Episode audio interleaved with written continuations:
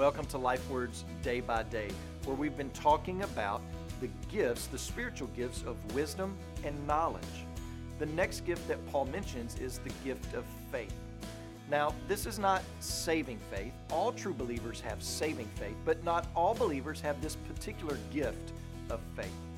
Paul doesn't give us much to go on here, but what I think Paul might be referring to is that type of faith that Jesus talked about that could move mountains. It's the ability to believe God in the face of seemingly insurmountable obstacles.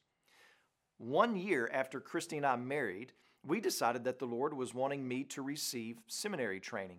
So we made the plans and we moved to Memphis, Tennessee. No jobs, no real way to pay for seminary. We just had faith.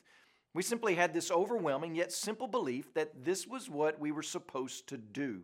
We believed we would each land jobs that could reasonably sustain us and that we would somehow manage to be able to pay for school at a seminary that would not accept bank loans. Rock solid confidence in the Lord is what we had. We didn't have to work it up.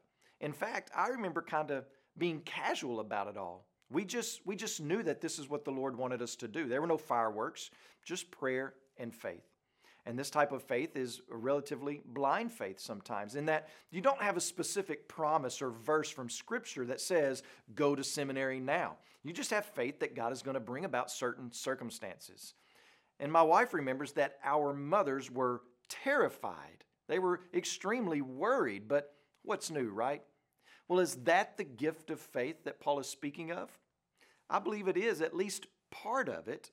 And that type of faith builds up the church by showing others that God is faithful to his people, even in what seem like insurmountable circumstances. As you pray today, please remember Adam Batarse and his family, our missionaries in Florida. And also remember the Nepalese Life Word broadcast that's heard throughout Nepal.